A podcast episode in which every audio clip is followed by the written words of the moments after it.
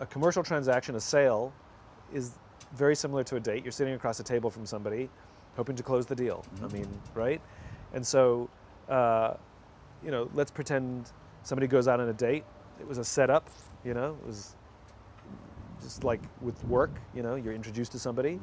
Um, and that kid sits across the, the table with, with, this, with his date and he says, uh, you know, uh, I'm really rich. I've made a lot of money. Uh, I'm really successful. Um, know a lot of famous people. Um, uh, I've got a beautiful house. You should come by and check it out sometime. And I'm on TV a lot, which is great because I'm really good looking. I mean, does that kid get a second date? I mean, it's such a bad date. It's so obvious how badly that went. Well, why do we think that it's any better in business? And look how a business transaction goes. We sit down and we say, you know, uh, we're a very successful company. In fact, we're the biggest in the industry. Um, uh, very successful. Um, I am also one of their top, one of the top salespeople, one of the top brokers. You know that.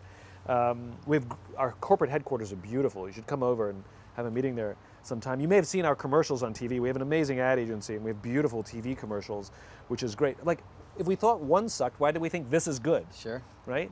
Um, uh, the irony is, if you just learn to start with why, if you, if you actually have a purpose, cause, or belief underlying your work, it makes it profoundly changes that whole sales call. Yeah. So that kid sits down again and says, "You know, I'm the I love what I do. I'm the luckiest person alive. I get to wake up every single morning to inspire people to do the things that inspire them. I mean, it's the most. It's like I love my work. Yeah.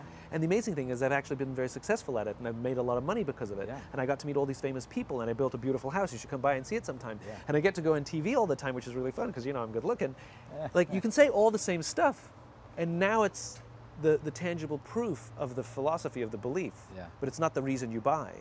People buy into the cause, and so it's the same at work. Tell us what you love. Why do you love this business? Why did you get into this business? Why is it worth the Yeah. blood, sweat, and tears and the uncertainty Yeah. and the instability? Why do you keep doing it? Is it just to make money because the money's good? You know, Byproduct. You know, like, do you, and if you don't enjoy it, then start asking yourself some hard questions. Yeah. Like, why are you doing it? Yeah. If it's really that difficult, and if Yeah. you if you really don't love it, but to sit down across the table from somebody and say, you know, let me tell you why I love this business, and then you can tell them all what makes you great. Yeah. But we don't do that. Yeah. We, we, we sell, sell, sell, sell, sell, and we forget that relationships, whether it's a date or a, a, a business relationship, are all built on the same things.